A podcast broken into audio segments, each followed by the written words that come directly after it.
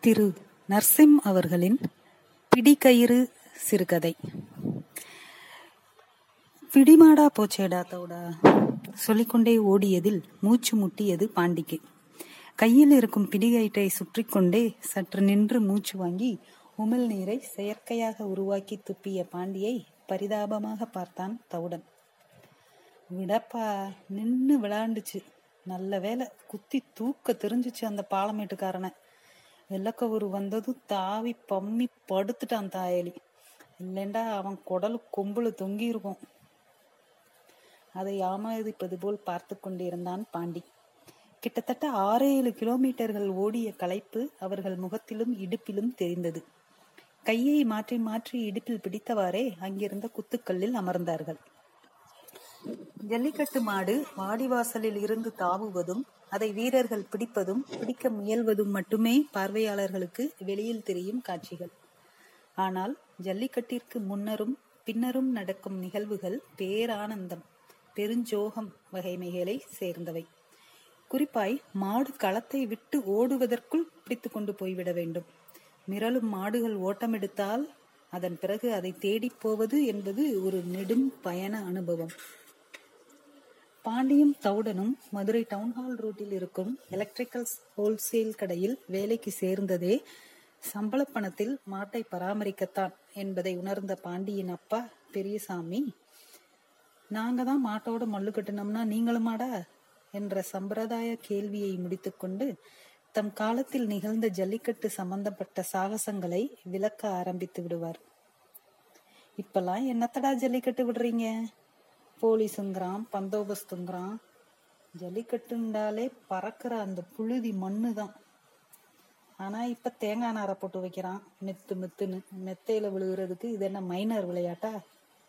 மாடுனா குத்தாம பூனை மாதிரி காலை பொங்கடா பொங்கடா பொசகட்ட பயல்களா அப்பெல்லாம் இந்த மாதிரி கம்பி வேலி மேடை சொகுசு எல்லாம் இருக்காது.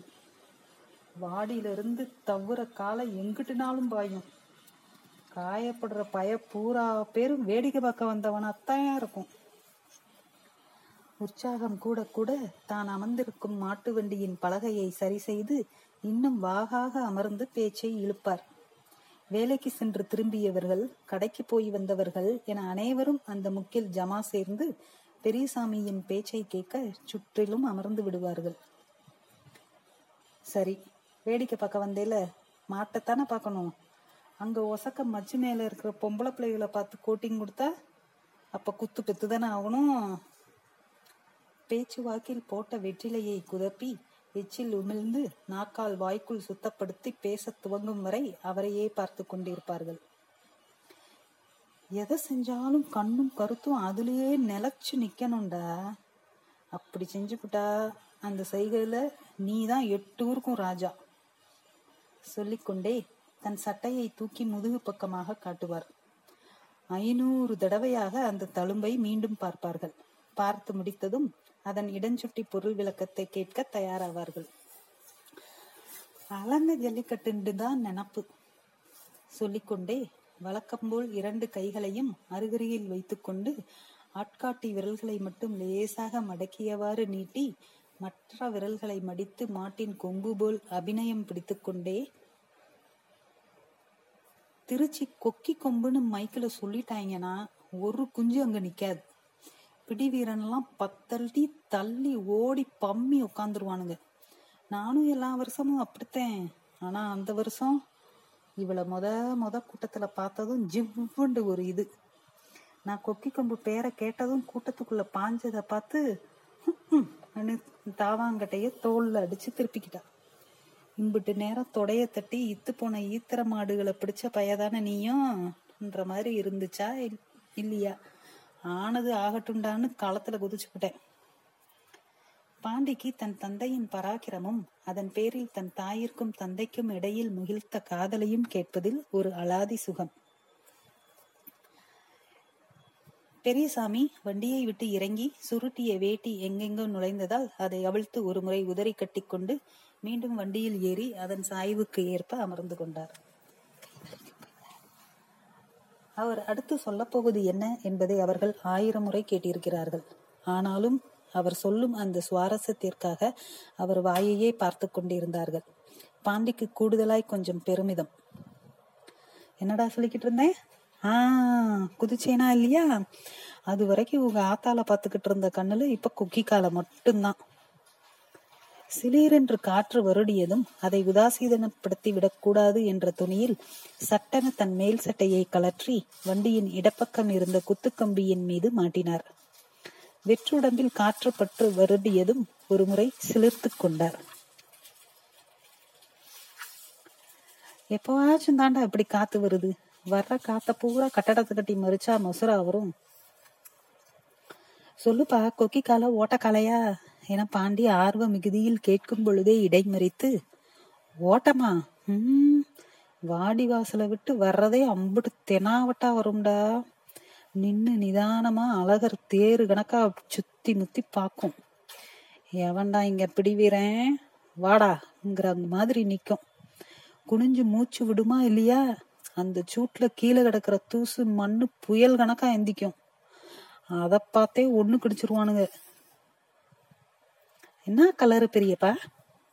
போன்ற கேள்விகளையே இடையிடையே தவுடன் கேட்டால் பாண்டி அவன் தலையை தட்டி அமைதியாக இருக்கும்படி சைகை செய்வான். அம்பாரமா நிக்கிற மாட்டு முன்னால நடுங்கிக்கிட்டே நிக்கிறேன். ஓடுற காளைய கூட அடைக்கப்படலாம்டா.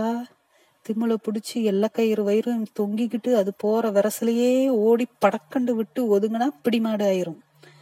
ஆனா நிக்கிற மாட்ட என்ன பண்ணுவ?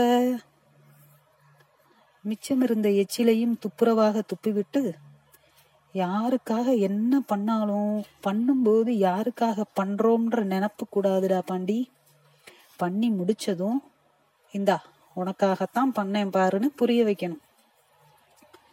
கூட்டம் அட என்பது போல் அவர் கருத்தை கேட்டுக்கொண்டிருக்க ஹுப்புன்னு ஒரு சத்தம் விட்டு நொட்டாங்கை பக்கமா அதை ஒரு தட்டு தட்டுனா இல்லையா? கொம்ப சுழட்டி திரும்புச்சு. சட்டுன்னு வலது பக்கம் போய் திம்மல பிடிச்சு அது மேலேயே அட்டை கணக்கா ஒட்டிக்கிட்டேன். உதறுது உருமுது ஆனா பிடிய விடல. களி விளக்கணைய தடவி இருந்தாங்க. ஆனாலும் சதையோட சேர்த்து பிடிச்சு தொங்குறேன். அத்தாமக்க உடம்ப உதறி குத்த குத்த வருது. உடும்பு கூட அப்படி பிடிக்காதுப்பா. அந்த பிடி பிடிச்சு மூணு சுத்து சுத்தி எல்லா கயிறை தாண்டினதும் நேக்கா கூட்டத்துக்குள்ள தாவனம் பாரு. அந்த சூழலுக்குள் மீண்டும் நாயகனாக தன்னை பாவித்துக் கொண்டு புகுந்து விடுவார். தாவி விழுந்தவன கூட்டம் அள்ளுது தூக்குது வீரண்டான்னு கத்துது. அப்ப பார்த்தேன் பாரு உங்க ஆத்தால ஒரு பார்வை. ஆயி போச்சப்பா அது ஒரு மாமாங்கம். சொல்லிக்கொண்டே குத்துக்கம்பில் இருந்து தன் சட்டையை எடுத்தவரை எல்லோரும் கேள்வியாக பார்க்க அதை உணர்ந்தவராய் தன் தழும்பை தடவி பார்த்து சட்டையை போட்டுக்கொண்டே ஜல்லிக்கட்டு காலை வளர்க்குறவங்களுக்கு உசுரை விட பிடிமாடா போயிடக்கூடாதுங்கிற முரட்டு எண்ணம் தாண்டா பெருசு. கொம்புல தகரத்தை சொருகிறதும் மாட்டுக்கு சாராயத்தை ஊத்துறதும் எதுக்குன்ற எவனும் தொடக்கூடாது. தொட்டான்னா சாகணும். ஒரு பெருமூச்சை விட்டுக்கொண்டு திருச்சி கொக்கினா எவனும் பக்கத்திலே போக மாட்டான்ற பேரை நான் உடச்சனா இல்லையா? மாட்டுக்காரன் மாட்டை விரட்டி ஓடுற சாக்கல பிடிகையிற கொண்டு ஒரு இழுப்பு இழுத்தாயா என் மேல. அப்படியே நெருப்பு வச்ச மாதிரி தொளி பிச்சுக்கிட்டு வந்துருச்சு. பாவமாக எல்லோரும் அவரை பார்க்க. ஆனால் அந்த வழியில கூட நான் பிடிச்ச என் சதையவே இந்த பிச்சு பிச்சு புட்டானே. பிடிமாட்டை என்ன பண்ண போறானோன்னு தான் நினைச்சுக்கிட்டு பரிசை வாங்கினேன் என முடிப்பார். பாண்டியும் தவிடனும் மெல்ல எழுந்தார்கள். கொஞ்சம் ஆசுவாசமாய் இருந்தது. எங்க அப்பனுக்கு என்னடா பதில் சொல்லுவேன்? பாண்டியின் குரலில் முதல் முறையாக ஆற்றாமை தொற்றி இருந்தது. அது இயலாமையாகி கோபமாக உருப்பெறத் துவங்கியது. ஏண்டா தவுடா உன்னை எவன்டா எனக்கு பின்னால நிக்க சொன்னது? எல்லைக்கு அந்த பக்கமா நின்று கவுத்து போட்டு பிடிக்காம வேடிக்கை பக்கமா வந்த லூசு. வார்த்தைகளை அடக்கி எச்சில் விழுங்கினான். ஏய் இல்லப்பா பாண்டி நம்ம சிண்டு நல்லா சுத்தி விளையாடிச்சா? பார்க்க பார்க்க மெய் மறந்து போச்சியா. அந்த பையன் மாட்டு மேல பாய்வான்னு நினைச்சே பார்க்கல. அப்படியும் விட்டுச்சா நம்ம சிண்டு? உலுக்கி விட்டு குத்த பார்த்துச்சா இல்லையா? அம்சமான காலை. இதை கேட்டதும் பாண்டியின் கோபம் அழுகையாக மாறியது. பசி பொறுக்காதுடா என் சிண்டு. பாவம். எங்க எவன் வீட்டு வாசல்ல தண்ணிக்கு ஏகாருதோ தலையில் அடித்து கொண்டான். அது கருவேலம் காடு. இவர்கள் மேல் முள் கீறல்கள் பட்டன. சட்டை செய்யாமல் குனிந்து வளைந்து காட்டுக்குள் புகுந்தார்கள். சில மாடுகள் மேய்ந்து கொண்டிருந்தன. அதன் நீளமான கயிறுகள் முடியும் இடத்தில் ஒரு சிறுமியும் வயதானவரும் தூக்குச்சட்டியின் முன்னர் அமர்ந்திருந்தார்கள். கஞ்சி வாசம் பசியை கிளறி விட்டது இருவருக்கும். பெருசு ஜல்லிக்கட்டு காலை எதுவும் தெரிச்சு ஓடிச்சாயங்கன? எந்த ஊரப்பா? இங்க ஒண்ணு தட்டுப்படலையே. சலங்க கட்டினீங்களா இல்லையா? ஆமாயா சும்மா சொல்லு சொல்லுண்டு மோகினி ஆட்டம் ஆடும். அப்ப காத காத்துல விடக்க விடச்சு போங்க. அப்ப காத காத்துல வச்சு விடக்க போங்க பிடிமாடா. கோபம் சுரீரென்று வந்தது பாண்டிக்கு. எதுக்கு? அட கோவிக்காதப்பா பிடிமாடுண்டா மிரண்டு மருகும். என் மானன லேசில் பாக்காது ரோசக்கார கழுத. பாண்டிக்கு சிண்டு முதன் முதலில் வீட்டுக்கு வந்த நாளும் அதன் பிறகு ஒவ்வொரு நாள் காலையில் அதன் முகத்தில் எழுவதும் படுக்கப் போகும் முன் அதனிடம் பேசிவிட்டு படுப்பதும் என நினைவுகள் அடுக்கடுக்காக பிரிந்து வெளிவந்தன. முதலில் அவன் அப்பாவிற்கு மட்டுமே கட்டுப்பட்ட காலை கொஞ்சம் கொஞ்சமாக இவன் சொல் கேட்க துவங்கி அதன் பிறகு இவன் ஒருவனுக்கு மட்டும்தான் அடங்குவதாக வளர்ந்து விட்டது. தன் தகப்பனுக்கே அடங்காதது குறித்து இவனுக்கும் பெருமை அவருக்கும் பெருமை. நவம்பர் மாதத்தில் இருந்தே ஜனவரி ஜல்லிக்கட்டிற்கு தயாராகி விடுவார்கள் அவனும் தவுடனும். இரண்டு மூன்று முறை குளிப்பாட்டி சூட்டை தணிப்பது செம்மன் மேட்டில் முட்ட விடுவது ஆட்கள் நடமாட்டம் இல்லாத இடமாக கட்டி வைப்பது கொம்பின் மேல் செதிலை சுரண்டி சுரண்டி கூறாக்குவது என பிரத்யேகமாக ஆயத்தமாவார்கள். அவனுடைய செவலை சிண்டை ஒரு முறை கூட யாரும் அணைந்தது இல்லை. நின்று நிதானமாய் நடந்து எல்லை கயிறு தாண்டியும் ஒரு முறை வாடியை பார்த்துவிட்டு நடக்கும் மாட்டை பெருமிதமும் திமிரும் கலந்து மாட்டுக்காரருக்கு பரிசு என்ற வார்த்தைகளில் மிதந்து கொண்டே பாண்டியும் தவுடனும் சிண்டை பிடித்து கொண்டு வருவார்கள். அதுவும் புது பொண்டாட்டி போல இவனோடு நடந்து வரும். தெருவே இவன் பரிசு பொருள் பீரோவா மிக்சியா என பார்க்க வெளியில் நிற்கும். இம்முறை ஒருவன் சரியாக அணைந்ததும் மற்றவர்கள் அதன் மீது தொங்கியதும் சற்று மிரண்டு ஓட்டமிடித்து விட்டது. அவர் சொன்னது போல் ரோசமும் வெக்கமும் கூட காரணமாக இருக்கலாம். பாண்டி மெல்ல செல்போனை எடுத்து பார்த்தான். சார்ஜ் விளிம்பில் இருந்தது. நான்கைந்து மிஸ்டு கால்கள் வீட்டில் இருந்து. தவுடன் தயங்கியவாறே சொன்னான். பாண்டி வீட்டுல சொல்லியா? இரும்பு தண்ணியில போட்டா காணாம போனது கிடைச்சிரும்னு ஆத்தா சொல்லும். சாவி கொத்த போட சொல்லு. வேண்டாம் என்பது போல் தலையாட்டிய பாண்டி அது எந்த ஊர் என்று பார்த்தான். தொட்டியபட்டி அங்கிருந்த பெட்டி கடையில் போய் விவரம் சொல்லி குறி சொல்லும் நபர் குறித்து விசாரித்தான். மூணாவது தெருவுல ஒரு பால் பண்ண இருக்கும். அதுக்கு பக்கத்துல மை ஓட்டக்காரருண்டு கேளுங்க. என்ன மாடா இல்ல பொம்பளை பிள்ளை அத்துக்கிட்டு ஓடிருச்சா?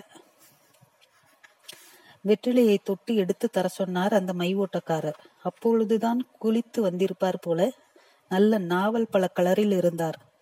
கையெல்லாம் செவசெவ என்று இருந்தது. அதன் மத்தியில் ஒரு வெற்றிலையை வைத்து அதில் மையை தடவி உற்று உற்று பார்த்தார். கண்களை மூடிக்கொண்டார். தெரியுதா? இல்லையே என்ற பாண்டியை கையமர்த்தினார் கண்களை திறக்காமலே. பின் மேல் நோக்கி கையை காட்டினார். ஆத்தாளிடம் பேசிக் கொண்டிருக்கிறார் என தவுடன் கிசுகிசுதான் மெல்ல கண்களை திறந்து தெக்க எங்கேயோ திண்டாடுது பாவம் கால. எவனோ வேன்ல ஏத்த பாக்குறான். இது அவனை முட்டி விரட்டி விடுது. ஓட்டமா தெக்க பார்த்து போங்க. கையில் இருந்த காசை அவரிடம் கொடுத்துவிட்டு விருட்டென்று எழுந்து ஓடத் தொடங்கினான் பாண்டி. அடிமாட்டுக்கு எவனோ என் சிண்ட கேரளாவுக்கு கடத்த பார்த்திருக்காண்டா தவுடா. அழுகையும் கோபமும் கலந்து சொல்லிக்கொண்டே ஓடினான். ஈடு கொடுத்து தொடர்ந்தான் தவுடன். எங்கெங்கோ ஓடி தொட்டியபட்டியை தாண்டி ஏதோ ஊர் எல்லையில் சோர்ந்து அமர்ந்தார்கள் இருவரும். கண்கள் செருக துவங்கின. பாவண்டா மாடு பசி தாங்காதுடா தவுடா. மாடு கிடைச்சா இனி ஜல்லிக்கட்டுக்கே விட மாட்டேன்டா அழகருக்கு முடியறக்கிறேன்டா என சொல்லிக்கொண்டே குத்திட்டு அமர்ந்தவன் பெரும் குரல் எடுத்து அழத் தொடங்கினான். யாருப்பா அது? இளந்தார் இப்படி அழுவுறது குரல் கேட்டதும் பாண்டியும் தவுடனும் மெல்ல எழுந்தார்கள். தோளில் கிடந்த கைலியை எடுத்து முகத்தை அழுந்த துடைத்துவிட்டு டவுசரின் மேலாக கைலியை கட்டிக்கொண்டே குரல் வந்த திசை நோக்கி பார்த்தான் பாண்டி. ஒரு பேரிளம் பெண் தன் முழங்கை வரை தவிட்டு திட்டுடன் அவர்களை நோக்கி வந்தாள். அப்பொழுதுதான் மாட்டிற்கு தவிட்டு தண்ணீரை கலக்கி வைத்திருக்கிறாள் என்பது அவள் அருகில் வந்ததும் உணர்ந்தார்கள். புதுசா இருக்கீங்களே யாரையா மாடு கீடு வாங்க வந்தீங்களா? கையில பிடிக ஒரு மாட்டை வித்தாலும் பிடி வைத்த கொடுக்கறது இல்லை எவனும். கேட்டா அதுக்கு ஆயிரம் காரணம் சொல்லுவானுங்க. ஆனா பெத்த பொட்ட பிள்ளைய எந்த பிடியும் இல்லாம கண்ணாலங்கட்டி ஓட்டி விட்டுருவானுங்க. இல்லத்தா மஞ்சுருட்டு மாடு மிரண்டு ஓடி வந்துருச்சு. நேத்துல இருந்து தேடிக்கிட்டு கிடக்கும். ஒரு வருஷம் கழிச்செல்லாம் மாடு திரும்பி வந்த கதை இருக்கு. வீட்டுக்கு போய் பாருப்பா.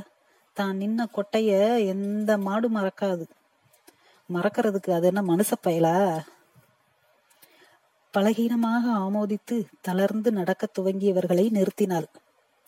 ஏதாச்சும் வவுத்துக்கு சாப்பிட்டீங்களா? சில நேரங்களில் ஆதூரமாய் கேட்கப்படும் சில கேள்விகளே வாழ்க்கையை முன்னெடுத்து செல்லலாம் என்ற நம்பிக்கையை தருகின்றன.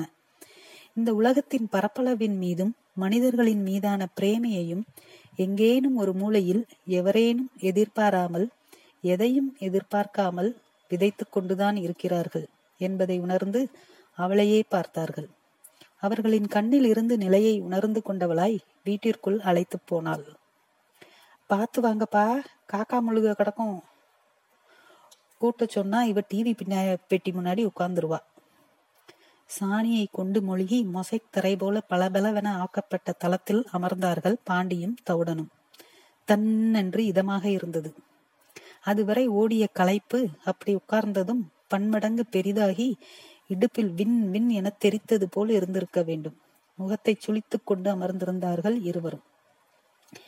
தவுடன் சைகையால் பாண்டியை கிழக்கு திசை நோக்கி பார்க்கச் சொன்னான். பார்த்தான். நெருஞ்சி பூக்களின் மீது அஸ்தமன வெயில் படரும் பொன்னிற வசீகரத்துடன் டிவி முன் அமர்ந்திருந்தாள் அப்பெண். நேர்த்தியான பருத்தியின் வெண்மையில் சுடிதார். அந்த வெண்மையும் அவளின் மாநிற கருமையும் கலந்து அந்த திசையிலேயே அவன் கண்களை குடிகொள்ளச் செய்தது. வெண்மை நிறம் பெண்களுக்கு எங்கிருந்தோ ஒரு தேவதை தன்மையை கூட்டிக் கொண்டு வந்து விடுகிறது. போலவே இயற்கை விதி என்ற பெயரில் ஒருவனை அலைக்கழிக்கும் போதெல்லாம் பெண் உருவில் ஒரு இலைப்பாறுதலையும் அவனுக்கு தருகிறது என்பதை பாண்டிக்கு மீண்டும் உணர்த்தினாள் அவ்வெண்ணுடை பெண். தாயி தட்ட கழுவி கொடுத்தா? என அப்பெண்ணை நோக்கி குரல் கொடுத்து கொண்டே உள்ளே இருந்து களையத்தை எடுத்து வந்து வைத்தாள் அந்த பெண். வெஞ்சனம் எடுத்துட்டு வாரேன்.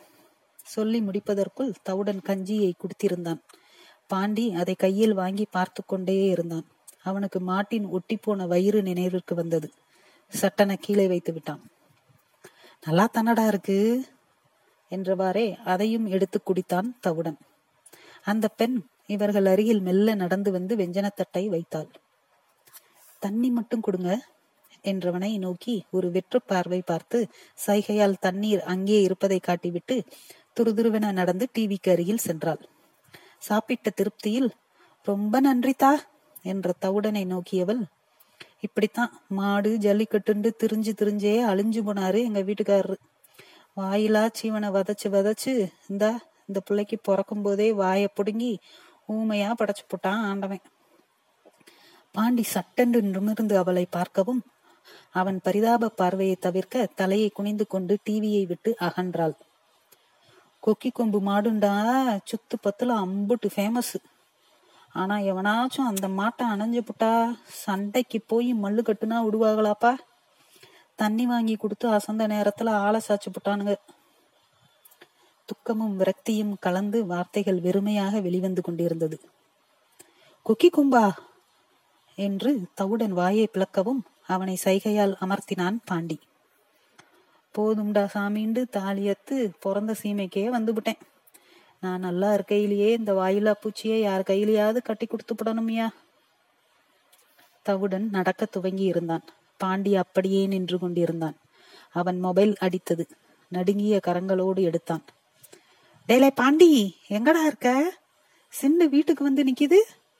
உடம்பெல்லாம் காயண்டா பாண்டி. இருப்பு உனைய தேடி கத்துதுடா அம்மா சொல்ல சொல்ல பாண்டியின் கண்களில் நீர் உகுத்தது. குரல் கம்மா சொன்னான். விடுத்தா அடுத்த வருஷத்துக்குள்ள ஆறி போகும் சொல்லிவிட்டு கண்ணீரை துடைத்து கொண்டே மாடு கிடைச்சிருச்சு சாமிச்சா? என்றான் அந்த பேரிளந்தாயிடம் நான் சொல்லல போராசா வாயிலாச்சி இவன் மேல இம்புட்டு பாசம் வைக்கிறியே நீ நல்லா இருப்ப. மிடரு விழுங்கி தயங்கி தயங்கி அவளிடம் கேட்டான் பாண்டி. நான் எலக்ட்ரிக்ஸ்ல வேலை பார்க்கறேன் எங்க அப்பா ஆத்தான் கூட்டிக்கிட்டு நாளைக்கு வாரேன். உன் பொண்ணை எனக்கு கட்டி கொடுக்குறியா? என் உசுரா வச்சு பாத்துக்கிறேன். நன்றி.